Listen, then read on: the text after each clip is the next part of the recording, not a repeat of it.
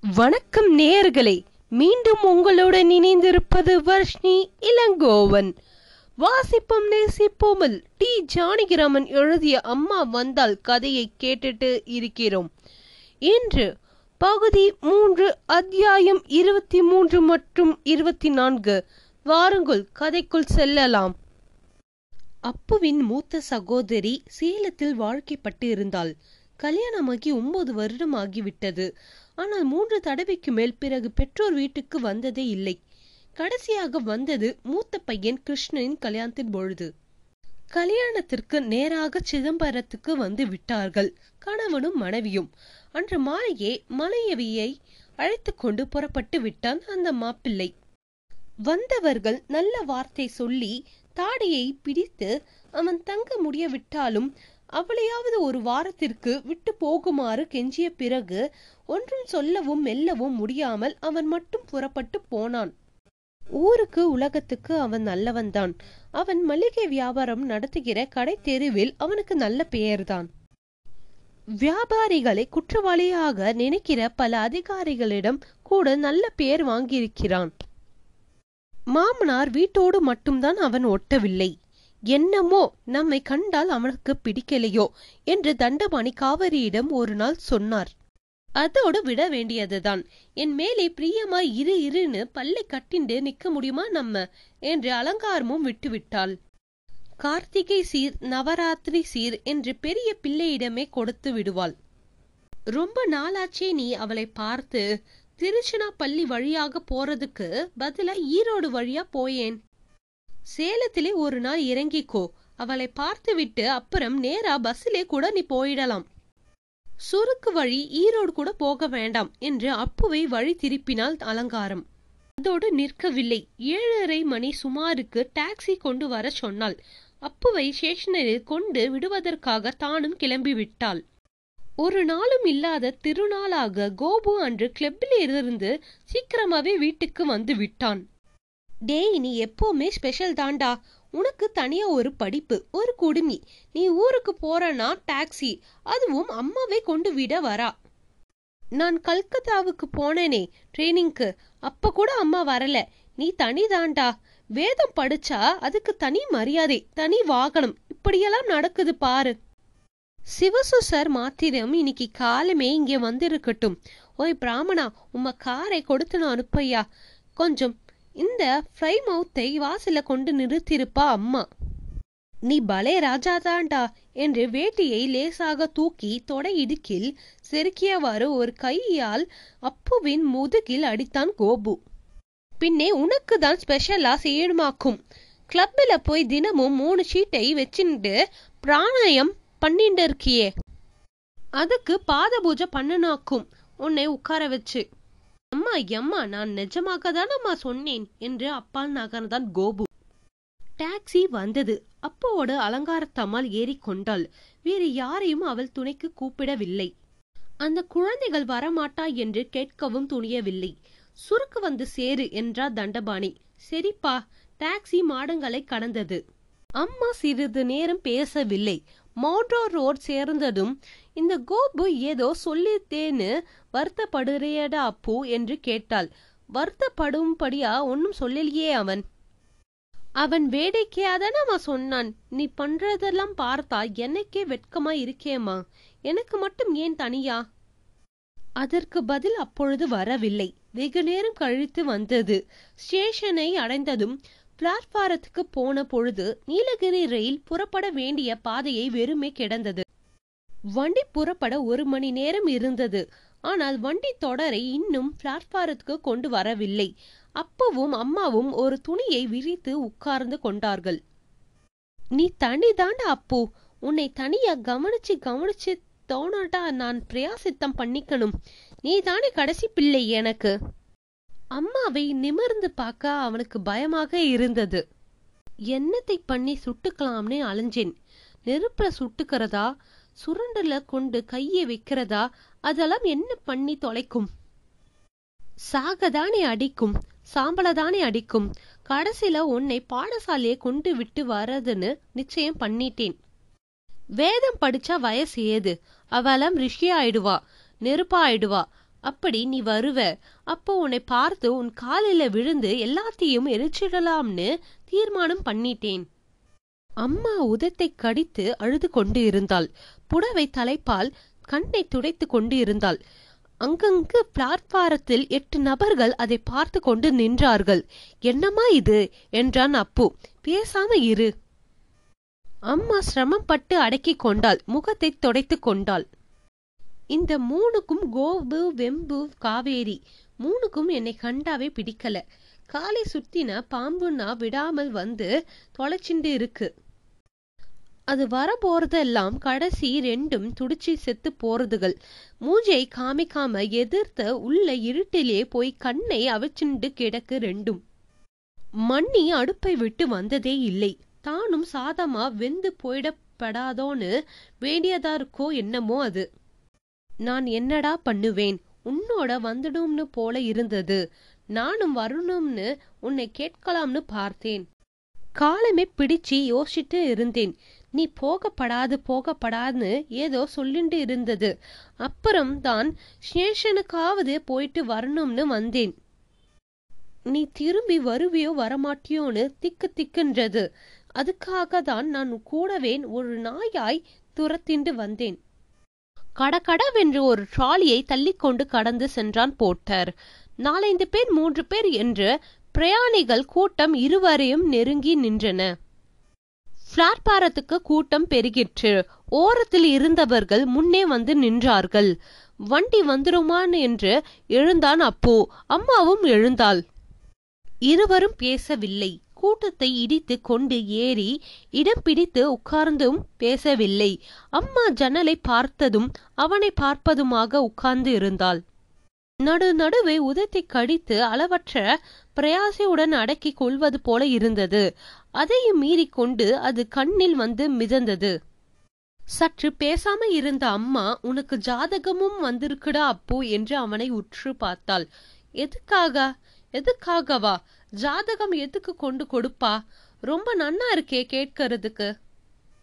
அப்பு வாயை மூடிக்கொண்டான். சற்று கழித்து இப்படியே இருந்தா போரும் என்று என்னென்னமோ குமரி வந்ததை அடக்கிவிட்டு முகத்தை சாதாரணமாக வைத்து கொண்டு சொன்னான். குதிரையை விளக்கெண்ணெயை கலந்துவிட போறான்னு சொன்னானாம் ஒரு மாப்பிள்ளை. அந்த மாதிரி பேசுறியே.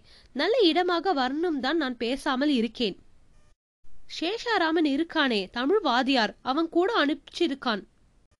போன வாரம் கூட அவரை பார்க்க போயிருந்தேனே அப்போ ஏதோ பிரபுவை கொடுத்து விட்டு வர சொன்னாலே அந்த பெண்ணை பார்த்தியோ பார்த்தேன் எப்படி இருக்கா? ரொம்ப லட்சணமாக தான் இருக்கா. வெறுமே சொல்றத லட்சணம்னு லட்சம் பெண்களை நிறுத்தி வச்சா கிடைக்காது அந்த மாதிரி. அப்போ நினைத்து பார்த்தான். உண்மைதான் அசாதாரணமான வடிவம்தான். அவன் பிரபுவை எடுத்து போனபோது சேஷாராம் வீட்டிலே இல்லை. அவருடைய இரண்டு பையன்களும் இந்த பெண்ணும் அதை அக்கா என்று கூப்பிட்டு அவன் வந்ததை தெரிவித்த ஒரு பத்து வயது பெண்ணும் தான் இருந்தார்கள். யார் என்று கேட்டுக்கொண்டு அந்த பெரிய பெண் பிறகு வந்தது. எத்தனை பெரிய கண் இமைதான் எத்தனை நீளம் எவ்வளவு வளைவு வேறு ஒன்றையும் சிறிது நேரம் பார்க்க முடியாதபடி அடித்து விடுகிற கண் அது. ஆண் பிள்ளைகளை கண்டு போய் மிரட்சி மிளறுகிற பெண்களைப் போல் மிரளாமல் அது சற்று ஏறி இறங்க பார்த்தது அவனை. அவன் உயரத்தை பார்த்ததுதான் பிரமித்தோ என்னவோ பிறகு அடங்கிய புன்சிரிப்புடன் யார் என்று கேட்டது. முகம் சற்று சதுரம். பிலுபிலுவென்று தலையின் முன்மையில் ஸ்நானம் செய்து உலர்த்தி பிரம்மி இருந்தது. சேஷாராம் இருக்காரா? இல்லையே நீங்க யாரு? உள்ள வாங்குலேன். பரவாயில்லை இந்த கவரை அவர் வந்தா கொடுத்து விடணும்னு தண்டபாணி அம்சார்னு சொல்லணும். தண்டபாணி மாமா அம்சாரா? ஆமா நீங்க? நான் அவர் பிள்ளை. அப்புவா? ஆமாம் அவளுக்கு திகைப்பாக இருந்தது. உங்களுக்கு எப்படி தெரியும் என்று கேட்க வேண்டும் போல இருந்தது. அப்பவா என்று கேட்டவுடன் அவள் கண் இன்னும் பெரிதாகி விட்டது. புன்னகை இன்னும் நீண்டு ஓரத்தில் புள்ளியிட்டது. உள்ளே வாங்கலேன் என்று பின்னே நகர்ந்தாள் அவள். அப்பா எப்படி எத்தனை அழகாக இருக்கிறாள். ஐயோ ஐயோ என்று கூசி நடுங்கிக் கொண்டே உள்ளே தொடர்ந்தான் அடையாளமே புரியலையே ஒரு ஒசந்து போய் என்றாள் அந்த பெண். உங்க அக்கா கல்யாணத்தின் போதுதான் நான் அம்மா அப்பா எல்லாம் வந்திருந்தோமே. நான் அப்ப ரெண்டாவது பாரம் படிச்சுட்டு இருந்தேன். அப்ப நீங்க சின்ன பையனா? இப்போ அடையாளமே தெரியலையே. இருங்கோ அண்ணாவை கூப்பிட்டு வரேன் என்று முற்றத்தை ஒட்டியிருந்த மாடிப்படி ஏறினாள் அவள். ஒரு நிமிஷத்திற்குள் ஒரு அண்ணா இல்லை இரண்டு அண்ணாக்கள் வந்தார்கள். தண்டமணி மாமா பிள்ளையா நீங்க? என்று சொல்லிக் கொண்டே வந்தான். சற்று உயரமாக இருந்தவன். இந்த தங்கைக்கும் இவர்களுக்கும் எத்தனை வித்தியாசம்? மூக்கு நீளம் நீலத்தலை மிக சாதாரண முகம். கண்ணமும் தான் மௌவாயும் தான் இந்த தங்கை மாதிரி இருந்தன. உள்ளே போன தங்கை வெளியே வந்தாள். வேலை செய்து வேர்த்து பல பலத்து முகத்தை துடைத்து கொண்டு வந்தால் போல இருக்கிறது. மூக்கிலும் கண்ண எலும்பிலும் கண்ட எண்ணெய் அகன்று துடைத்து இலை மாதிரி இருந்தது. இப்போது அன்னங்களோடு பேசி கொண்டிருந்த அப்புவின் கண் முன் அந்த பெரிய கண்களும் அசாதாரணமாக நீண்டு வளைந்த இமை மையிரும் தான் இமைத்து கொண்டிருந்தன. இந்த வீட்டில் இவ்வளவு அழகாக எப்படி இருக்க முடிகிறது இவளால்? என்று நினைத்து கொண்டே இருந்தவன் முதலில் அவர்கள் கேட்ட கேள்வியை கூட சரியாக காதில் வாங்கிக் கொள்ளாமல் பின்பு ஜாகிரதைப்படுத்தி கொண்டான். அவன் படிப்பு எல்லாம் பற்றி கேட்டார்கள்.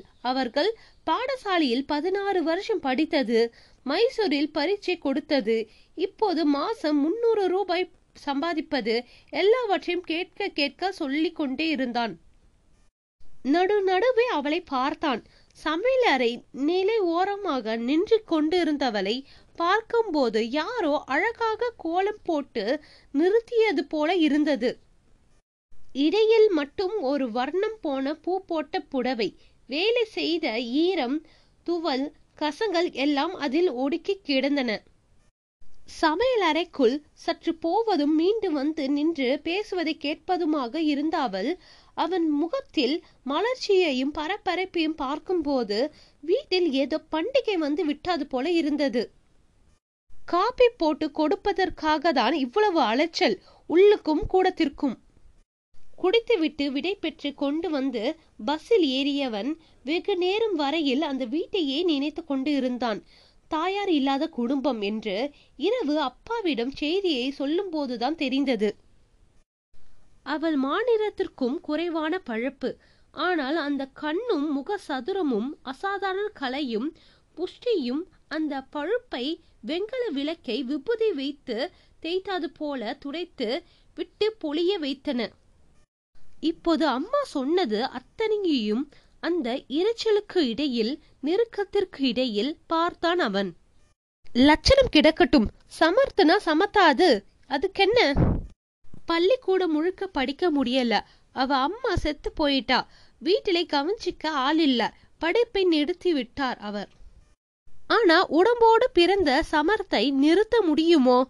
படிச்சா மட்டும் வராத பன்னிக்கையையும் குரலையும் பேச்சையையும் நிறுத்த முடியுமோ? அதெல்லாம் பார்த்துதான் உங்க அப்பா மாஞ்சு போயிட்டா. நீ போயிட்டு வந்த மூணு நாளைக்கே ஜாதகத்தை தூக்கிண்டு வந்தது அந்த பிராமணன்.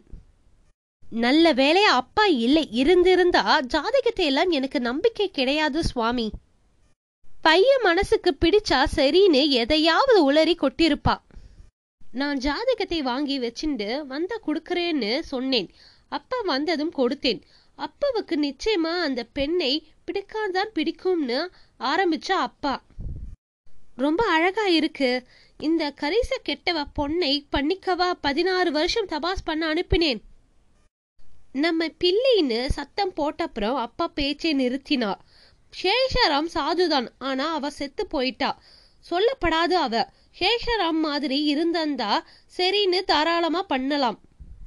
முதல்ல ஒரு சேட்டு பள்ளிக்கூடத்துல அந்த பிராமணன் வேலையா இருந்தது. பிள்ளைகளுக்கு பூணல் போடுறது அது எல்லாரையும் ஒரு நாளைக்கு கூப்பிட்டு இருக்கு. சேட்டையையும் கூப்பிட்டு இருக்கு. அவன் வந்தான். அப்புறம் அவ ரெண்டு பேரையும் ஏதோ விஷயம்னு கூப்பிட்டான். போன அப்புறம் அவ சேட்டு வீட்டுக்கு ஊறுகாய் பண்ணி கொண்டு கொடுப்பா. நம்ம சமையல் அவன் பொண்டாட்டிக்கு பண்ண கத்து கொடுக்கறேன்னு போவா. அவளும் தான் ரொம்ப தூரத்துக்கு போயிடுத்து சேஷாராம் ரெண்டு வருஷம் சகிக்க பார்த்தான். முடியல. அந்த பள்ளிக்கூடத்திலே விட்டுட்டு இன்னொரு கொடிக்கு போகலாம்னு சைதாப்பேட்டிலே பார்க்க வந்து சேர்ந்தான். எத்தனை தூரம் வந்தால் என்ன? வாழைப்பால் கரை வெளுத்தா போயிடும். இந்த சம்பந்தக்கா பதினாறு வருஷம் புடம் போட்டேன். ஜாதகம் பொருந்தலேன்னு லெட்டர் போட்டுவிட்டு மறு காரியம் பார்க்கலாம்னு சொன்னேன். எழுத சொல்லி லெட்டரை போஸ்ட் பண்ண அப்புறம்தான் எனக்கு குளிர் விட்டது. அப்புறம் தான் தெரிஞ்சது. அப்பா வேணும் தான் உன்னை அங்கே பிரபுவை கொடுக்க சொல்லி அனுப்பிச்சார்னு நீ அவளை பார்க்கணுமாம். உனக்கு பிடிச்சிருக்குன்னு தெரிஞ்சதுக்காக தான் அனுப்பிச்சாலாம். என்னை ஒரு வார்த்தை கேட்கப்படாதா ஏன்? பேசாமே முழிக்கிற. உனக்கு ரொம்ப பிடிக்கும்னு நினைச்சேன்னு இழுத்தா அப்புறம் நான் பிடிக்கலன்னு சொல்லுவேனா? அப்படி சொன்னா வாய்க்கு சோறு கிடைக்காது. எனக்கும் உங்களுக்கும் பிடிச்சதுன்னா அத்தியாயனம் பண்ணினா குழந்தையை கசாப்பு கடையில விட்டு விட முடியுமா என்று கேட்டேன். அப்புறம்தான் வாயை மூடினா அப்பா. தெருவோடு போகும்போது சறுக்கென்று பருந்து ஒன்று கையில் இருந்ததை லவை கொண்டு தோளில் கீறி விட்டு போனது போல இருந்தது அப்புவுக்கு. ஸ்னேஷாராமின் பெண்ணை அவன் பிறகு அதிகமாக நினைத்து பார்க்கவில்லை. ஏழு எட்டு தடவை அந்த ஞாபகம் வந்த பொழுதும் கூட ஒரு வியப்புதான் வரும். மேகத்தை அதில் உருகி ஓடும் வெள்ளியை பார்ப்பது போல அதை கையில் பிடிக்க வேண்டும் என்று நினைக்க என்ன இடம்? இப்போது அம்மா செய்தியை கேட்டதும் நெஞ்சு தோல் கீறி கிடந்தது. எந்த அம்மா பேசுகிறாள்? முதல் அம்மாவா இரண்டாவது அம்மாவா? கோபு வெம்பு காவேரியின் அம்மாவா கிருஷ்ணன் விசாலம் அப்புவின் அம்மாவா? உன் மத்தம் பேய் சந்தோஷம் என்று ஏதாவது தொற்றிக் கொண்டு விட்டதா இவளை? திரும்பி அம்மாவை ஒரு தடவை பார்த்தபோது சாதாரணமாக அதே அம்மாதான் இருக்கிறாள். அதே நிதானம் பெருமிதம். எங்கு போனாலும் சிம்மாசனத்தை தூக்கி கொண்டு போகிற அம்மாவாதான் இருக்கிறார். அம்மா பிறகு ஏதோ சொன்னாள். அப்புவுக்கு அது காதில் ஏறவில்லை. திகைப்பும் நினைவும் காதை அடைத்து கொண்டன. நான் இறங்கிக்கிறேன்டா அப்பு என்று கூட்டம் நடையை அடைப்பதைக் கண்டு எழுந்தாள் அம்மா. அக்கா அத்திம்பேர் எல்லாம் சௌக்கியத்துக்கும் லெட்டர் போடு என்று குரலை தாழ்த்தி கொண்டு அத்திம்பேர் கலகலனே இல்லாம இருந்திருந்தா அதுக்காக அலட்டின்றே இருக்க வேண்டாம். நீ ஏதோ பார்க்கணும்னு போனோம் பார்த்தாச்சுன்னு திருப்தியா இருந்துட வேண்டியதுதான். எல்லோரும் நன்னா இருக்க வேண்டியது நம்ம கிட்ட பேசினா என்ன பேசாட்டா என்ன? நகர்ந்து கீழே இறங்கி விட்டாள். மீண்டும் இதன் தொடர்ச்சியை நாளை கேட்போம். நன்றி வணக்கம்.